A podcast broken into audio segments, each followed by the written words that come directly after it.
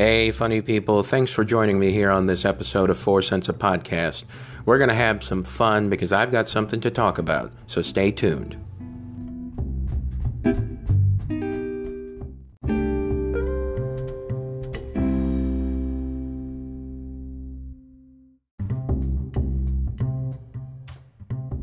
Hello, funny people, and welcome once again to Four Cents a Podcast. I am your host, Ian Martinez Kastmeyer.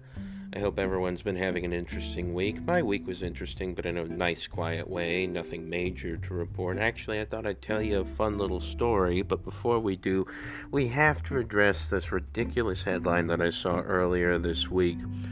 Um, you know, as usual, here in the United States, our politics are just, you know, they're they're a hot mess.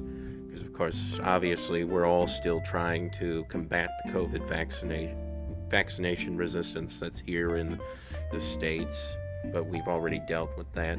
Now, um, we've got a brand new piece of legislation that's heading towards it called the For the People Act. Actually, it's not brand new because everybody knows about it, but it's the it's the new reinforcement of the old Voting Rights Act that, um, of course, was part of our Constitution up until a couple of years ago, until it was thoroughly kneecapped by the Supreme Court. And now, apparently, the same two old devils that have been basically acting as an ultimate pain in the ass to the Senate are back at it again. Joe Manchin and you know her curtsy ship, Kyrsten Sinema, are back to their old tricks. Not towing the Democratic Party line, but are we at all really surprised at this point? I mean, think about it. Joe Manchin and Kyrsten Sinema both run on platforms, both ran, I should say, on platforms that were very conservative for Democrats, mainly because they had to, because considering the states they're from. Kyrsten Sinema's from Arizona, of course, one of the two, the other being uh, our wonderful astronaut Mark Kelly. But then you got Joe Manchin, who is the only Democrat elected from West Virginia, and the only reason that he has a job right now is because he runs a conservative campaign every single time. Uh, I don't know how many of you saw that Netflix documentary, Break Down the Walls, which uh, covered Cori Bush's first uh, congressional run here in St. Louis when she was going up against Lacy Clay, but also uh, AOC's. Um, run that got her elected uh, up in New York when she uh, unseated uh, that dude Crowley. I think that's his name. Maybe I'm forgetting. But anyway, a long serving Democrat who had been a, a prime mover and shaker in, in in the House for many, many years and had been a, a, noted ally of Nancy Pelosi and so forth. And she unseated him, amazingly enough because she was new and she had fresh ideas and you know thankfully it, it's worked out for Cori Bush of course and her first run didn't succeed but she ran uh, but she ran a very successful campaign the last go around and she succeeded and now she's the representative here in St. Louis for the St. Louis area and I'm happy to have her as a representative but then of course we got uh, we've got Kyrsten Sinema and you would think that after the results of the presidential election, that she would stop playing, you know, the Marie Antoinette role of of the being this of, of the Senate at this point. You would think so. You know, the fact that Arizona, a state which has traditionally been a red state, I mean, let's face it, John McCain was elected and reelected and reelected from Arizona for a long time, and it had traditionally been a conservative state.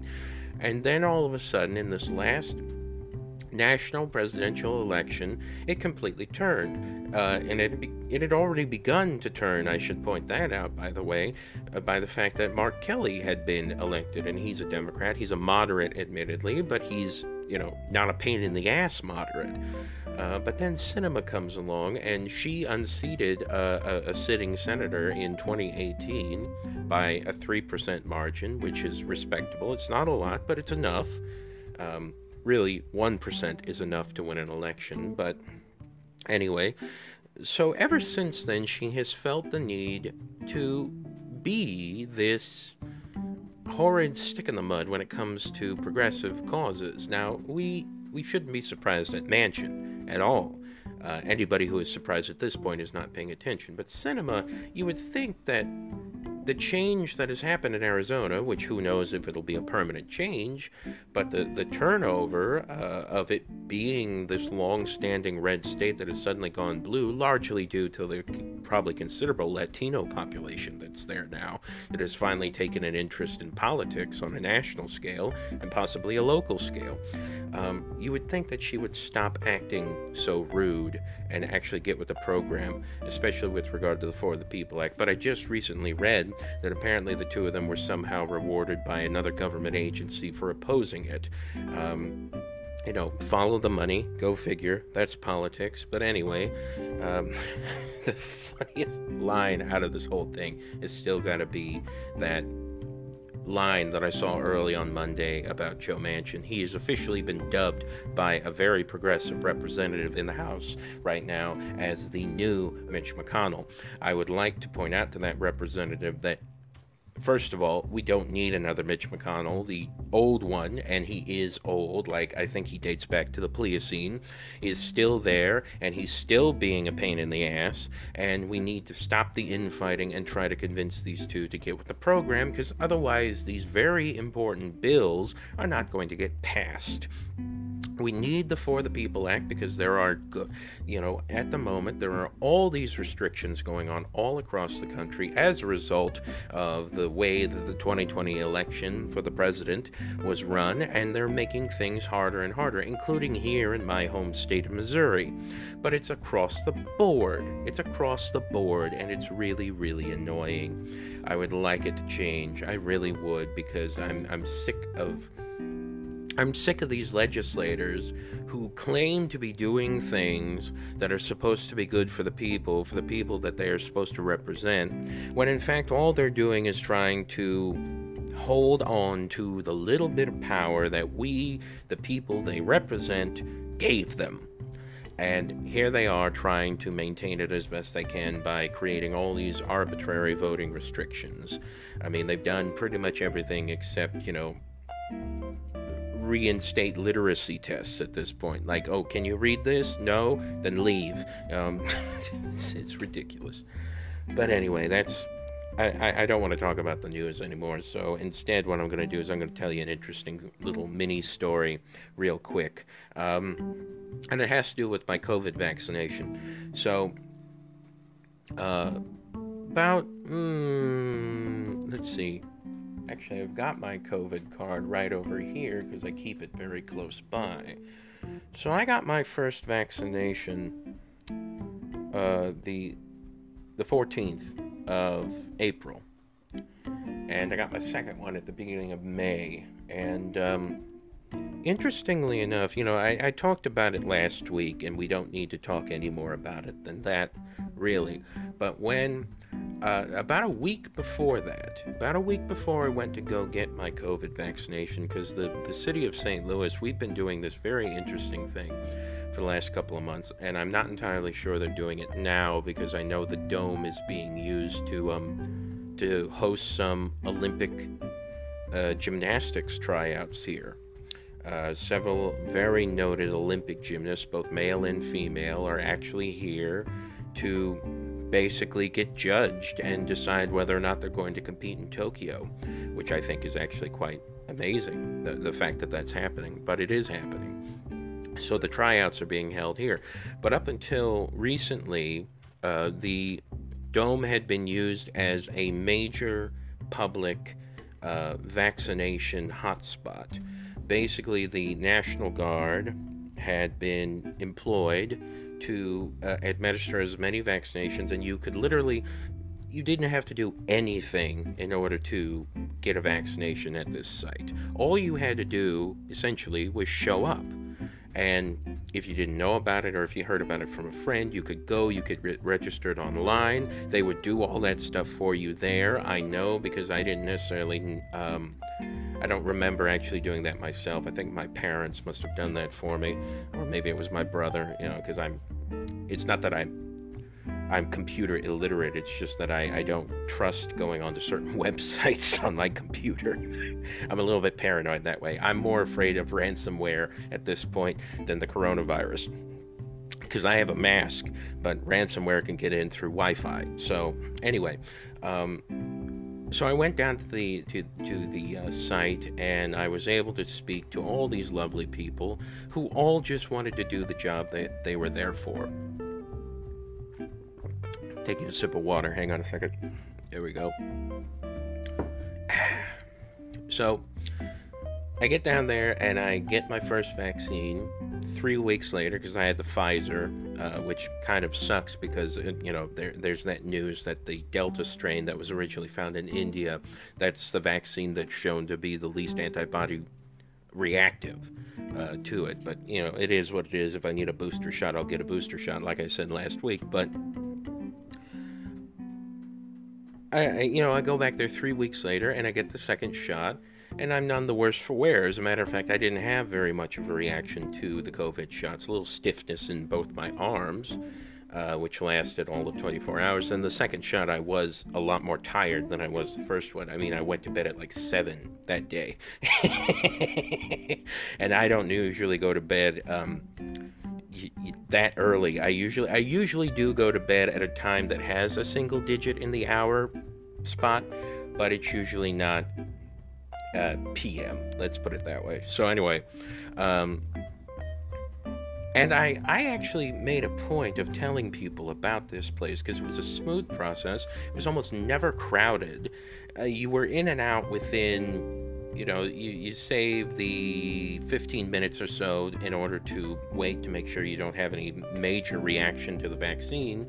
And there are people there who will help you. I mean, the place is full of doctors and nurses, for Christ's sake. So, of course, somebody's going to be able to help you. And you're not too far from a hospital because St. Louis is full of them.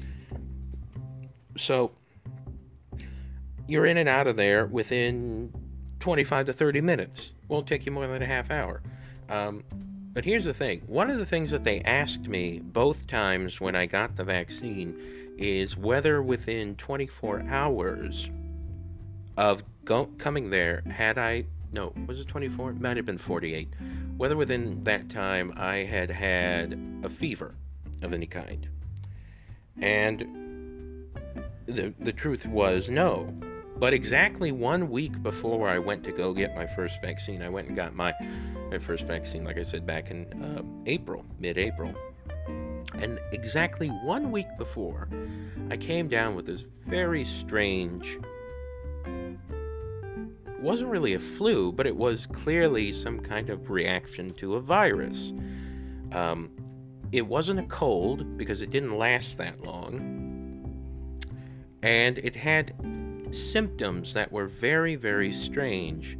Um, there was a fever, obviously. I came home from work Thursday afternoon and I took my temperature, and I had a temperature of about 103, which is about, let's see,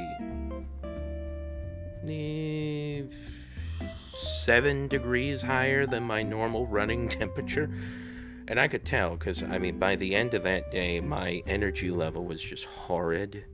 I was sweating a lot more. This was before we turned any of the heat on, but thankfully it was a cool day outside. So when I walked home, uh, I was, you know, kept safe from that. Uh, but it was it was really bad. And then slowly, other symptoms began to arise.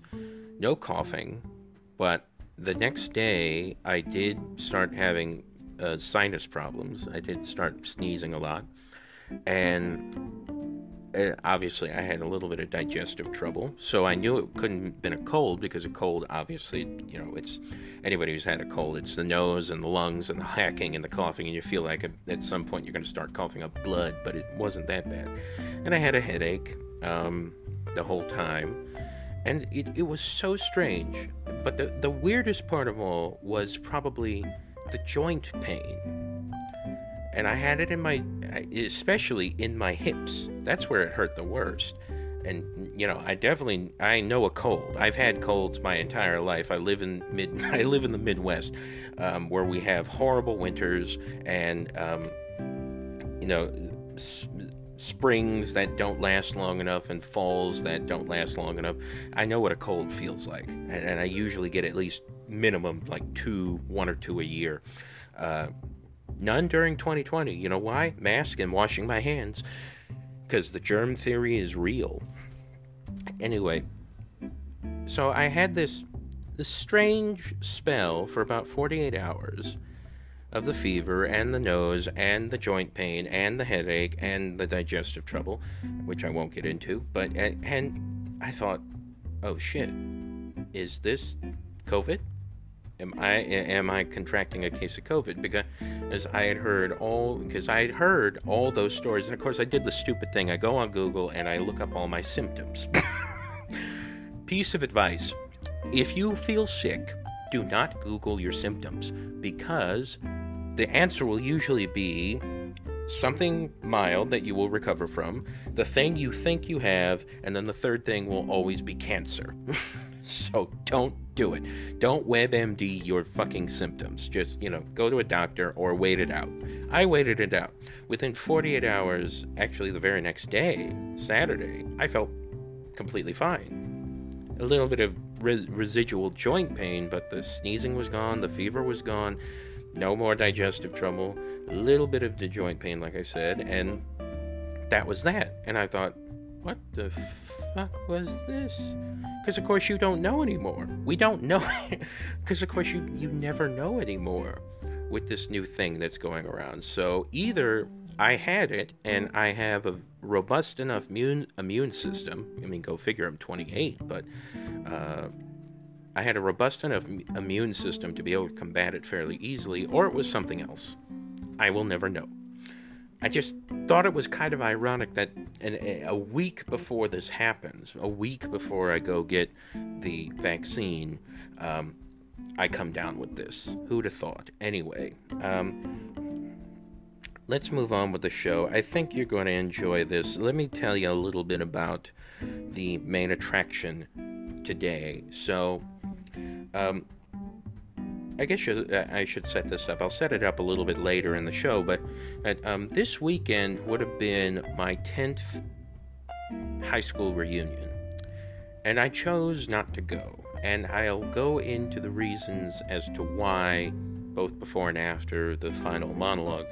But really, what I wanted to do this week is I wanted to remember a very good friend of mine. He's still alive, so it's not that kind of it's not a eulogy, it's just a reminiscence about a very good friend of mine named Tommy.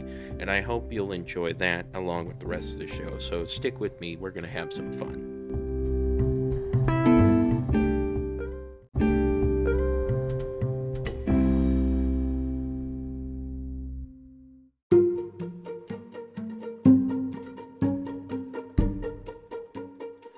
I have to tell you, up until I worked in retail, and hopefully those days are behind me. But up until I worked in retail, I had never spent so much time on my feet day after day after day. And I got to be honest with you, because, you know, regardless of what else this show is, I'm all for honesty.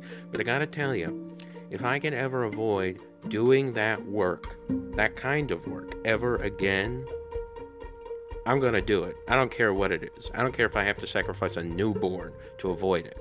Yeah, sorry. Junior's not going to make it to preschool. This bullshit's got to stop.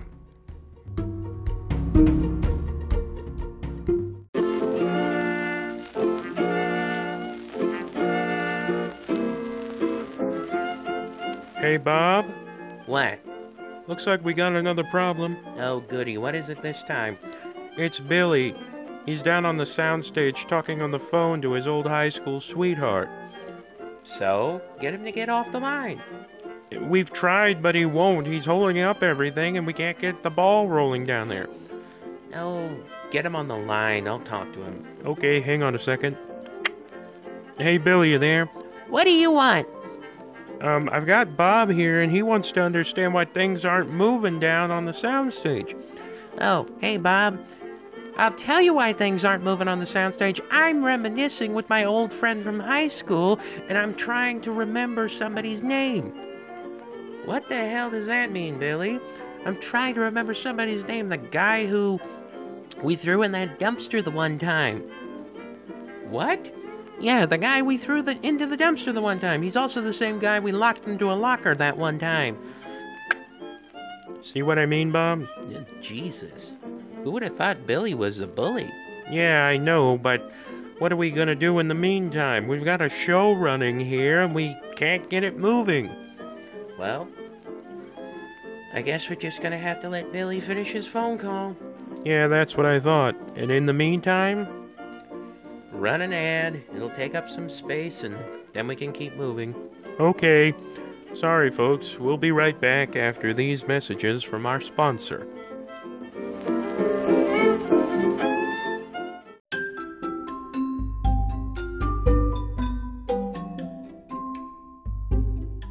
This episode of Four Cents a Podcast is brought to you today by the NALA, the National Association of Limerick Aficionados. At NALA, our members revel in the saucy, suggestive, bawdy, and raunchy world of language. We compose, archive, and celebrate the glory that is the Limerick. Join us online at nala.org and sign up for our free weekly newsletter where you'll receive a new limerick every week straight to your smartphone or computer. This week's limerick is a real kicker. That dreadful oaf Adam Devine thought his singing better than mine, so we entered a contest where we each sang our best, and the judges ruled, You're both fine. Visit nala.org for more linguistic fun today.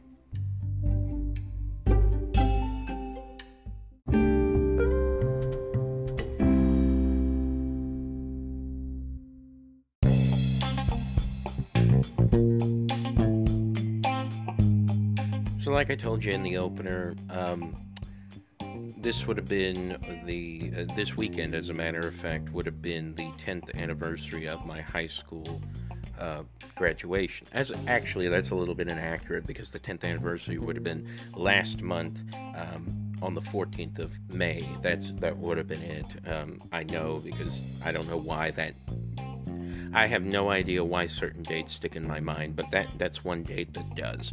So it happened, um, and I chose not to go. I chose not to go. I elected not to go. And there were a couple reasons why. The main reason being that um, I'm not a party person. Uh, all my hobbies, all the things I enjoy doing, involve little to no human contact. Uh, you know, I, I have the writing, I do this, but I do this on my own. You know, it's a glorified, you know, hour long monologue if I'm not too careful, maybe even longer. Um, so it's it, it, it's all stuff that I like doing by myself. The other reason is the fact that the vast majority of the people that I hung out with in high school, hung out with in high school, and could have could easily call friends and still think of as friends. None of them were going to this thing. they're not party people either, or at least they're not. You know, they're they're not. Um, they're not so sentimental and so wistful for their high school days that um, they'd want to reunite with a whole bunch of people. And there would have been a handful of folks. Maybe I, I knew of at least uh, three or four, five people who I would have been happy to have seen. But the vast majority of them who were going to this thing, not so much. Uh, you know, we were contemporaries, we were cohorts, we were classmates, but you know, I was not one of those popular kids uh, by any stretch of the imagination. And I don't really feel all that nostalgic for my high school days either. Um, although I miss the people, I miss the people I hung out with. Uh, because a lot of them, they were amazing and are amazing individuals because they're so strange. You know, going to I went you know the the magnet school here in St. Louis where I went. It's called Central VPA and it's the arts magnet school. I don't know how many of you listening to this know what a magnet school is, but it's a public school, meaning that it's state run. Uh, or state funded, whatever you want to call it, but it's state funded and uh, but it's like one tier up or half tier up from just a standard neighborhood public school. Standard neighborhood public school here in St. Louis, you do not want to go to because it's usually full of all the people that no none of the other schools want to have. unfortunately. And it sucks, but it is the it is basically the next tier up, and then above that is basically you know the private schools, and some and most of them are associated, at least here in this city, with um, religious organizations, namely the Catholic Church. But so we I, I went to the next tier up because my parents were not going to pay tuition for 12 years of education 12 13 years of education when they had college to look forward to. Thankfully i screwed the universe out of that even though i didn't make a good use of it. Anyway so you know i, I did get to thinking about it. I did realize and of course it, it was sort of absent-minded of me to not recognize the fact that this was the case but you know, we all went through 2020. We were all anxious, and I just kind of forgot that it technically would be my 10th uh, high school reunion as a result of this. But, you know, again, I, I don't regret not elect, electing not to go. I mean, I didn't enjoy my prom. I kind of enjoyed homecoming, my senior homecoming, but I only went to those mainly out of a sense of traditional obligation or a feeling of. Uh, like maybe this is something I guess I should do because it's my senior year. I ought to go and, you know, enjoy myself and be around, you know, the people who I've been with or been surrounded by for four years. So I should go. And I did. And I'm glad I only went to those two also. but I did get to thinking that I did get to thinking about all the people that I knew, and I wanted to tell you all the story about one person, or as much of that story as I feel I can tell about this one individual. Um, he, he was an old high school friend of mine, and then a few years ago, after I'd gotten out of college and got my first job out of college, which was in retail, and it was horrible. Uh, I, we reconnected and I was able to learn even more about him because he was very, very different um, from me. and his name is Thomas. So I really hope you'll you'll forgive me for indulging, but his story is really fascinating. I'm always interested in people who grew up very different from me because I had a fairly sheltered, normal upbringing. I grew up in a two parent household. I grew up with siblings. You know, we all managed to tolerate each other enough that we were able to live together for vast expanses of our lives. We were able to do vacations together. You know, it was a classic American middle class upbringing in a fairly quiet neighborhood in a city that has a reputation for being violent. You know, St. Louis, let's face it, it's usually in the top three of most dangerous cities in America. It's usually it, Flint, Michigan, and Detroit and we all just trade places. But Thomas, on the other hand, he came from the other side of this city in a lot of ways. Uh, and over the years, when I became friends with him and I've gotten to know him, you know, from the memory I had in, in of him in high school to the memories I now have of him from more recent years when we actually were working together in the same place, and I learned stuff that um, I was really impressed by. So I just thought I'd share a little bit of that because I'm in a, you know, even though it is my high school reunion, and I, even though I won't spend it, you know, surrounded by people who probably barely remember me, I do want to take the moment to remember this one individual because he really was fascinating.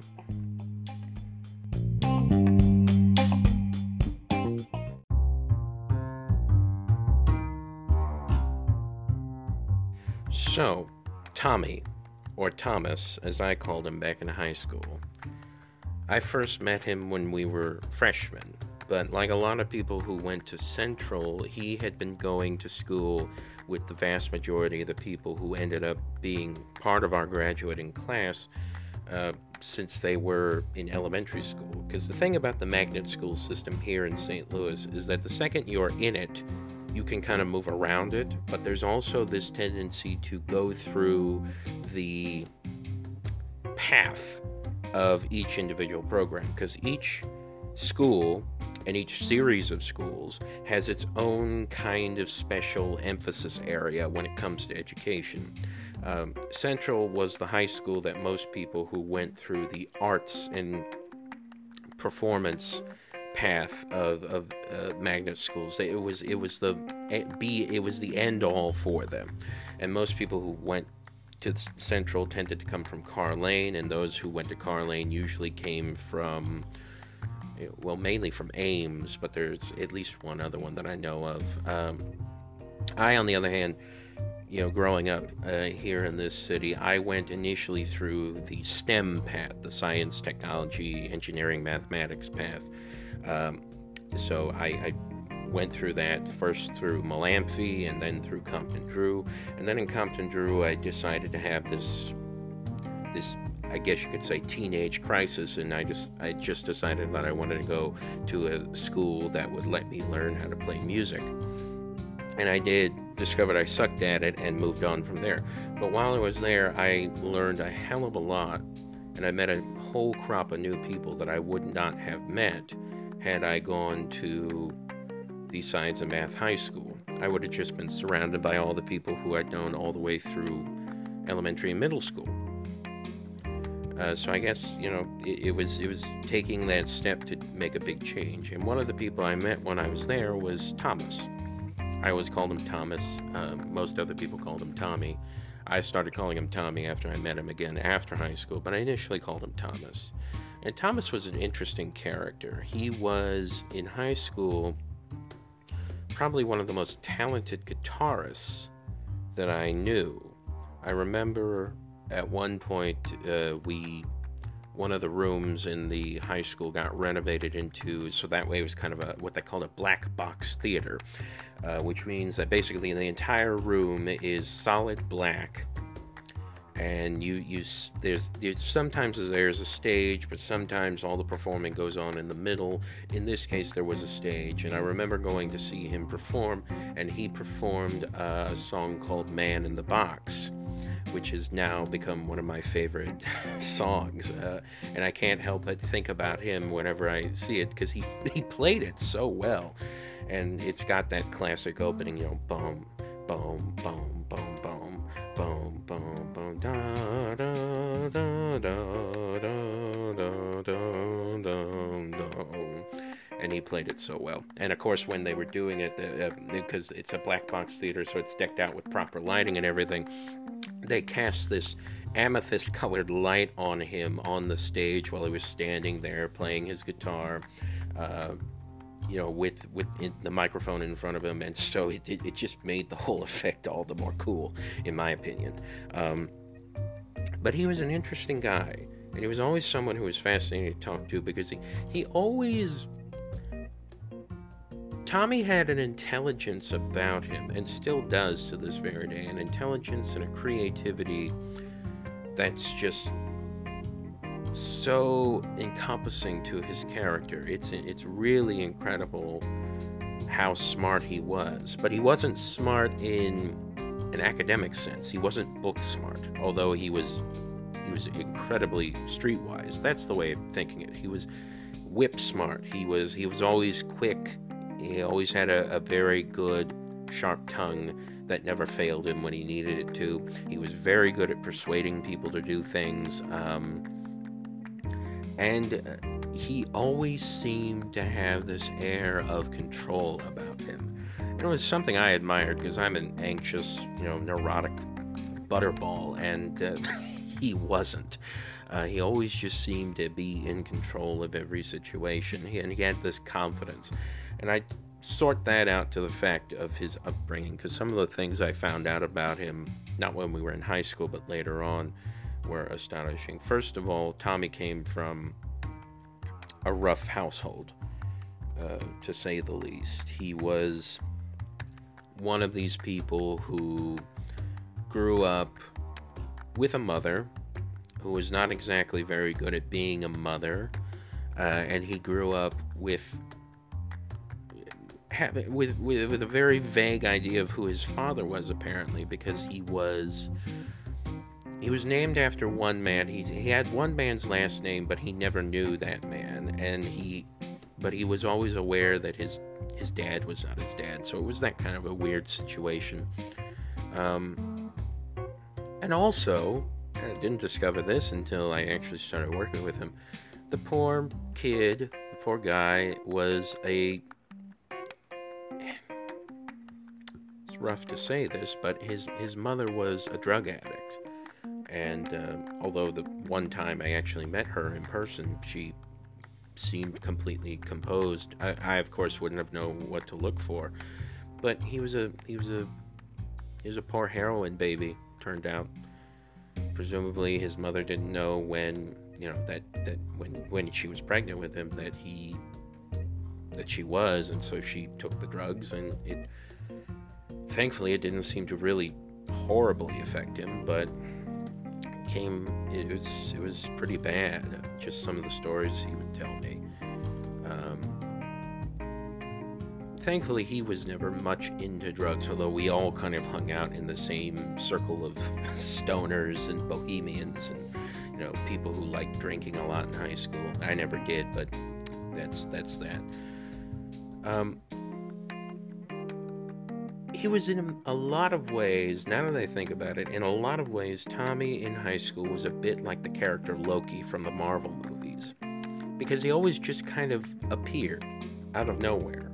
Uh, he would come down the steps and, you know, we'd say what was up and, you know, we'd keep going and we, and of course, we had classes together on occasion. And he was just this really, really interesting man, but he was always veiled to a certain extent in mystery until I just lifted some of those veils and solved some of those mysteries.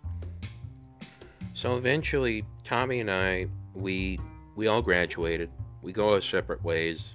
The next four years, I'm going through college, getting my bachelor's degree, which I got basically for free. I think I told you that earlier. And then I get out of college and I find it very, very difficult to find a job until so to the point where or at least a job that would pay me decently enough that I could kind of semi support myself because at the time it was it was rough going. So I finally got a job, and it turned out I got a job at uh, this this grocery store chain that shall remain nameless. Actually, can't remain nameless because I need to refer to it every once in a while. So, but because I don't want to get sued, let's just call them Schmucks.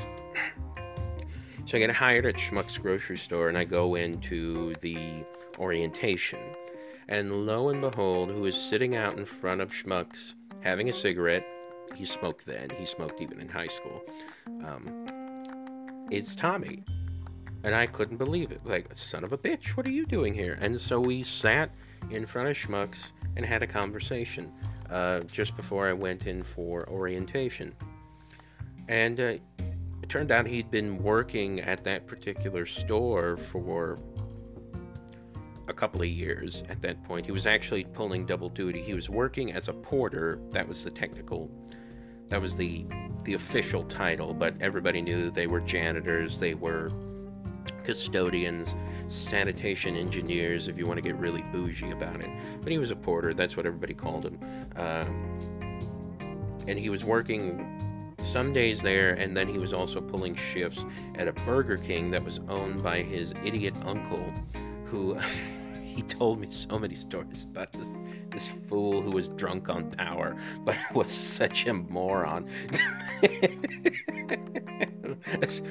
and here's the thing: when Tommy tells you you're a moron, he's this kind of person. When Tommy tells you somebody's a moron, you can be pretty sure they're a moron. And this this man who he'd known since you know growing up. I don't know if it was a pseudo uncle, who you know, friend of the family, who had just kind of been there forever, and he'd grown up calling him his uncle. But at some point, Tommy told me that this poor man, he only had, he literally only had one ball. And I was like, really? How did he lose the ball? and he said. And he, he, told me he lost it in a very terrible accident. Uh, poor man. And he actually used to mock his uh, this this pseudo uncle who owned this Burger King and worked as its manager every once in a while. Like um, he'd give him birthday cakes, little those tiny little plastic birth not plastic, but the tiny little birthday cakes that come with the with the with the plastic hardcover. And what he would do is he would have the person who was uh, in the bakery would just have the and draw a single ball on top, make it look like a seriously, I'm not kidding. Just make it look like like a ball and just give it to him, you know, for no reason except to break his one ball, so to speak. so Tommy was actually really good at kind of giving me an idea of the situation I was walking into when I started working for Schmucks um, as a deli clerk. He gave me a lot of advice, saying, you know, be careful who you talk to in in that situation. Uh, there's a lot of I think the phrase he used was "there's a lot of snakes in that department," which I don't. You know, I, as I went along, I, I didn't necessarily think that was true, but I, I've always been kind of one of those people who, you know, is willing to listen, maybe not necessarily confirm or deny.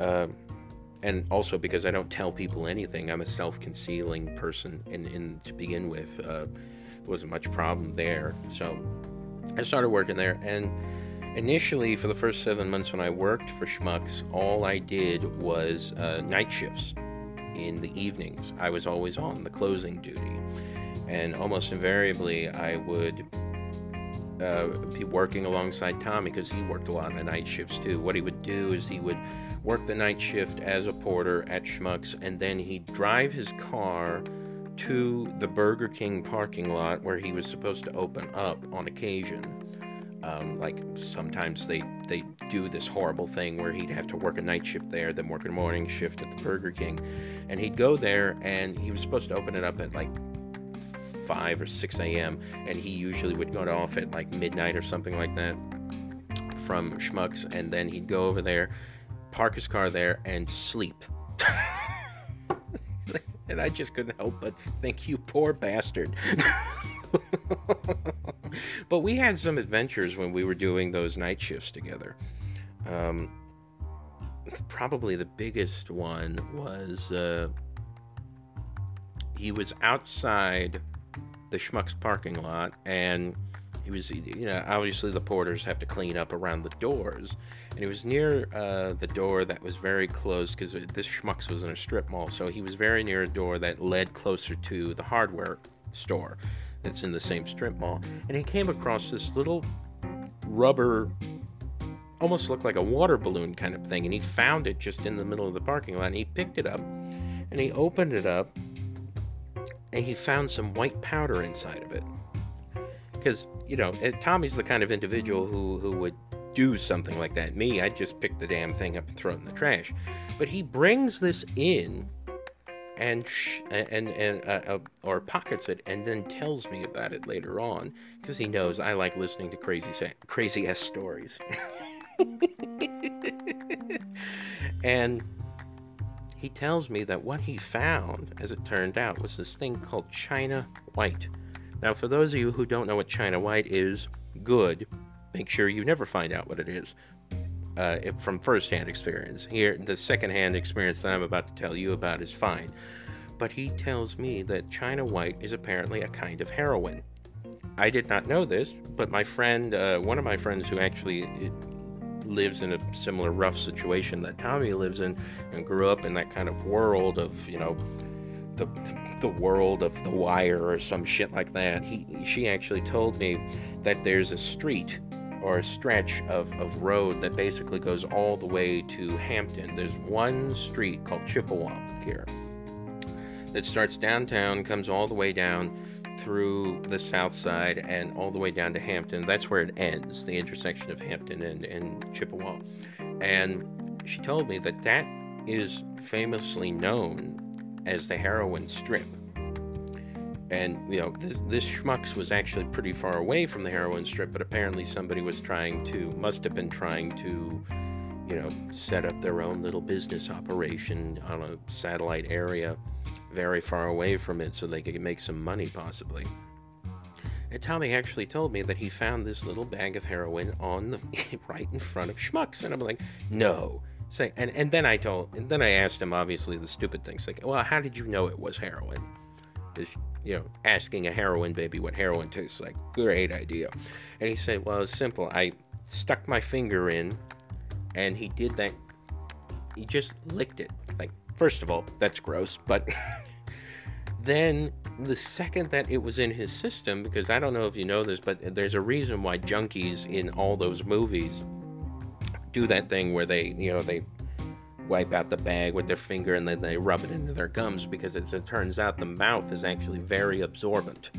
It can absorb almost anything because of all the glands and so forth that are in here, the salivary glands. You know, it, if you want something absorbed quickly, you either put it in your mouth or you put it up your backside. Um, and he put it in his mouth, which is disgusting. I found that disgusting, and I told him as such. But then he told me that. then he told me he could feel his eyes dilate. Or, or you know expand whatever it is that because i know there's that visual signal and he could feel it happen and he could feel his heart begin to race I don't know how, you know, uh, I, I really hope that Tommy didn't have a lot of those firsthand experiences with this drug that basically destroyed his life, but he had it then. And he just, and he could tell that it was like really good, really pure, apparently. And I don't know what he did with it. I actually did kind of morbidly ask him, like, what are you going to do with that? And he said, I'll probably sell it.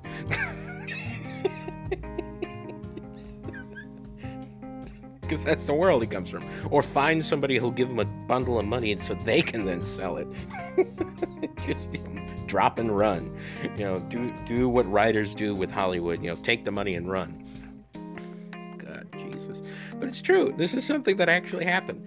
Um, and some nights when we were doing those night shifts, we would have these just absolutely random conversations. My favorite one that I love recalling to people is the is the time we started talking about theoretical physics. Now, I have a layman's understanding of theoretical physics. I'm a, I'm a you know, I'm not a mathematically inclined individual, but I'm not dyscalculate either. And I understand, I don't understand the math of something, but I do understand the um, the metaphorical concept that the math therefore implies. I have a pretty firm understanding of that. Um, and we started talking about multiverse theory uh, and string theory, which uh, multiverse theory, they're very well connected. string theory, multiverse.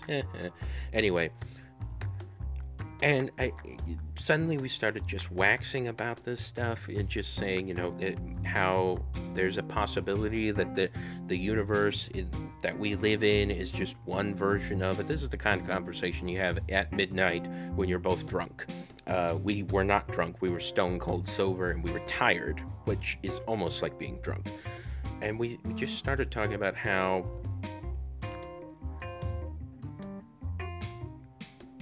if there are multiple universes, are they universes that are completely different from us, or are they realities, different realities, different possibilities? Um, you know, sudden sort of garden of forking paths, like Jorge Luis Borges. Uh, is every single decision that we make does it ripple effect through all those universes, or are those universes so strange and different that maybe we don't even exist in some of them? And then I came up with this thought that I thought was kind of interesting, like uh, that moment where you know the the concept of deja vu where you suddenly feel like you've experienced something before and I said to Tommy, "Well, what if deja vu when we have that that moment? Um, because there, there's this aspect in multiverse theory that says that the universes occasionally intersect at moments where they have this this time when they're touch, where they touch, where they have something in common. Otherwise, they're completely divergent and different." And so I said, well, what if every time you have one of those moments of deja vu, that's actually a moment where the two universes touch momentarily for you in a kind of singularity? And Tommy gave me this wide eyed look like, oh my god, I found a kindred spirit who's as weird and whacked out as I am. This is what happens when you think too much. But my favorite memories of Tommy are when he was like telling me sto- bits and pieces of his high school stories, stuff I never knew about. Because even though we were close during those high school years uh, and we were friends, he never told me a lot of things. And like I said, he was a very concealed, shrouded, veiled character. One of the things he told me is that I said he was very street smart and very good at reading people. Well, he actually, the reason why he ended up being able to graduate, because he graduated by the skin of his teeth from high school But when he graduated, he was able to do so because he'd somehow found out about these little weaknesses of a lot of the teachers who he had classes with, mainly the academic teachers. Um, the, the the art teachers that he was mainly enthralled with was our, our friend Bill Drennan, and he was he was a fantastic teacher, great guitarist, fantastic teacher. Tommy adored him. Everybody liked Drennan. I, I can't think of a single person who hated Drennan, um, but he was a, a fantastic teacher a great guitarist, and he taught us a lot. He taught Tommy a lot too, and gave Tommy a chance to perform as much as he could. So he found out different things about each of the teachers that I, of course, was fascinated by because I knew none of this. I was not inquiring about any of these things. I had no reason to. I actually did homework and did schoolwork and, you know, um, it was playing, you know, the good academic student, even though I, you know, I'm rubbish at most of that stuff now. But Tommy was actually finding these things out. And in, with certain teachers, he worked out deals with them so that way he would not tell any of their secrets. I'll tell you one.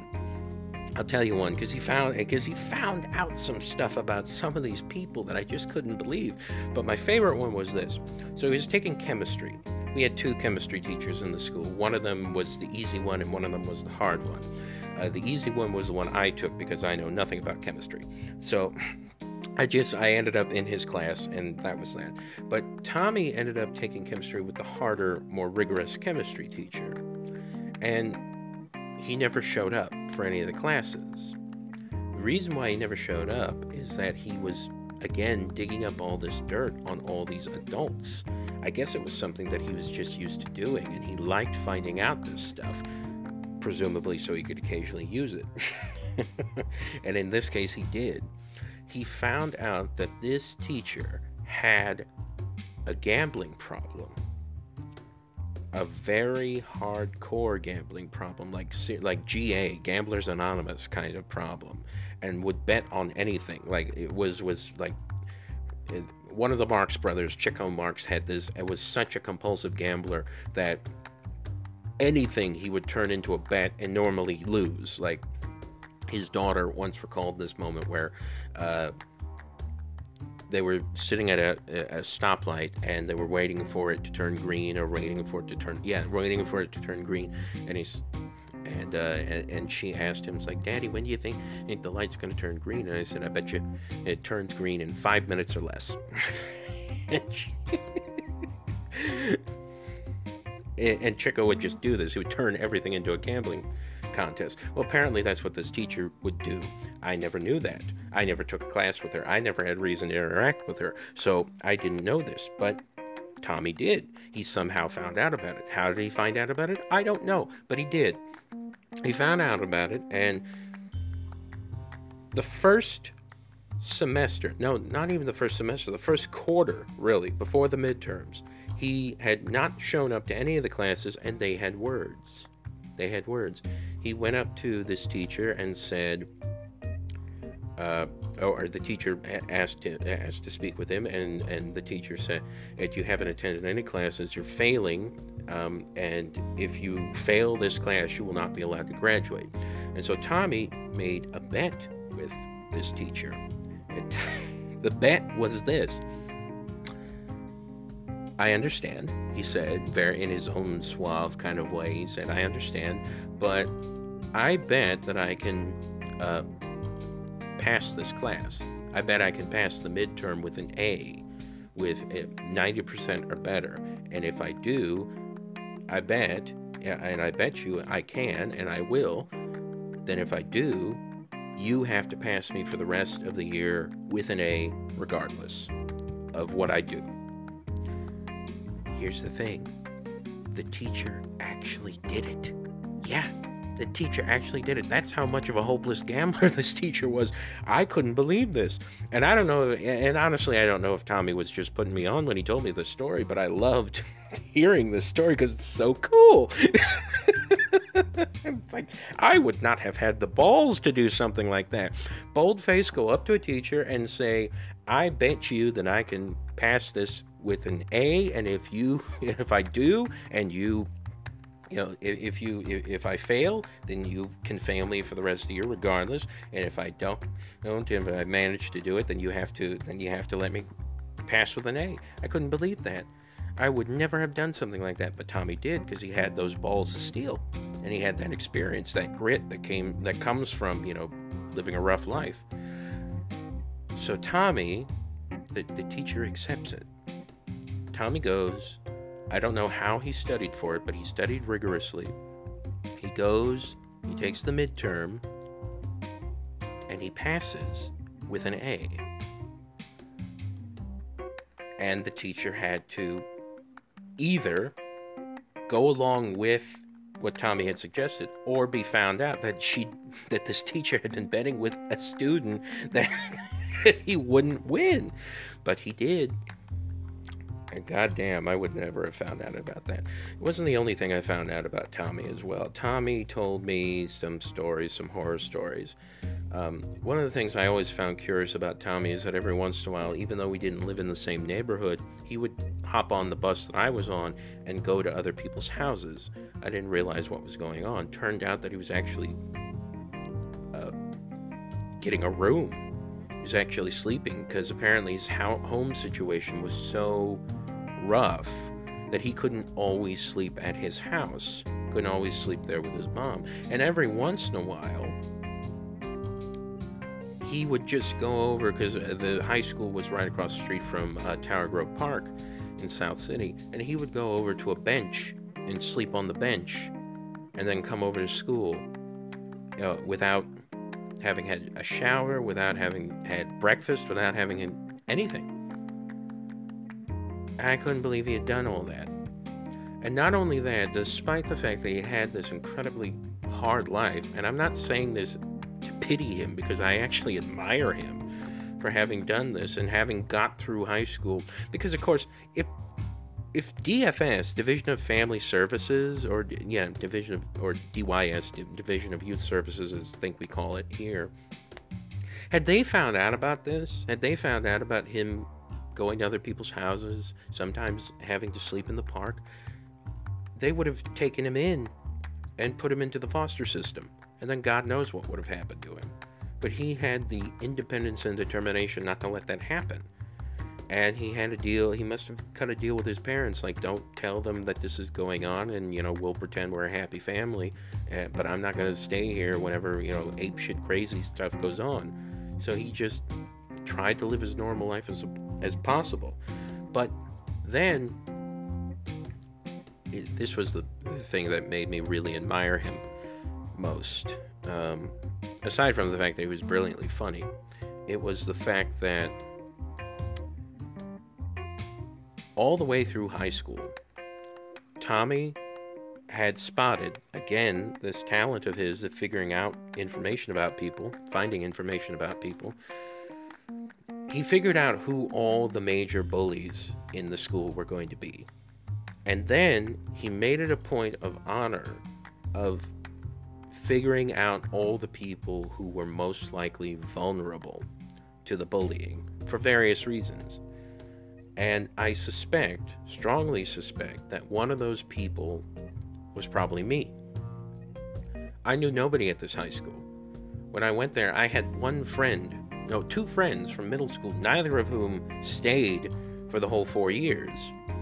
Um, and so I was kind of on my own throughout most of that until Tommy and his circle, you know, that circle of stoners and bohemians kind of took me in and made me their friend. That's basically how I make most of my friends. Is I get, you know, I'm a shy, introverted individual who's, you know, really self-concealing, and I just get adopted by people. it's pathetic, but it's true. Um, but Tommy had found all that out, and so what he would do is that on a daily basis, whenever he was at school, is he would make sure to and I don't even know who these bullies were. That's how good he was at keeping them away from us and from everybody else um, that he had under his wing. Because I know I probably wasn't the only one, but he would go and he would find us and he would just see, you know, say hi to us. And that would send the message that we were kind of under his protection. Because it made sense why every single day, or almost every single day, when we didn't have a class together or whatever, we'd see each other in the hall and he'd say hi to me. And it, it just, when I found this out, I just kind of cast a whole new glow of respect for him. The fact that he went out of his way to do that, not just for me, but God knows how many people, at least a handful.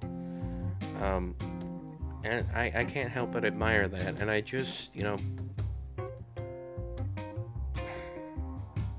to have come from the kind of life that he came from, the upbringing that he came from, and then to become the sort of person who is that loyal and that giving, you know, using that very easily, you know, criminal turn of mind that I know he's got in himself, which is also kind of fun. I'm not going to deny. I like I like people who have a little bit of a, a dark streak in their personality, but to have done all that and to have made life a little bit less painless for other people when your life has clearly not been a joyride.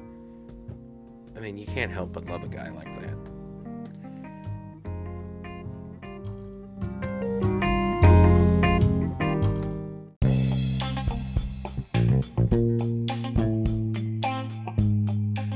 I just want to say uh, briefly in closing that if anybody from the class of 2011 happens to ever hear this, just want to wish you all a happy 10th anniversary. I think the last 10 years have taught all of us a lot about life. It's not easy, there are a lot of bumps in the road, but every once in a while, I think we can all take pause and admit that even though the last 10 years since we all moved on from high school. Things have been interesting, especially this last year. It kind of feels like we've been cheated at a whole year of our lives, but we're all still alive, or at least a good portion of us. And as long as you're alive, there's always a chance, there's always an opportunity, and there's always hope. That's something worth celebrating, I think.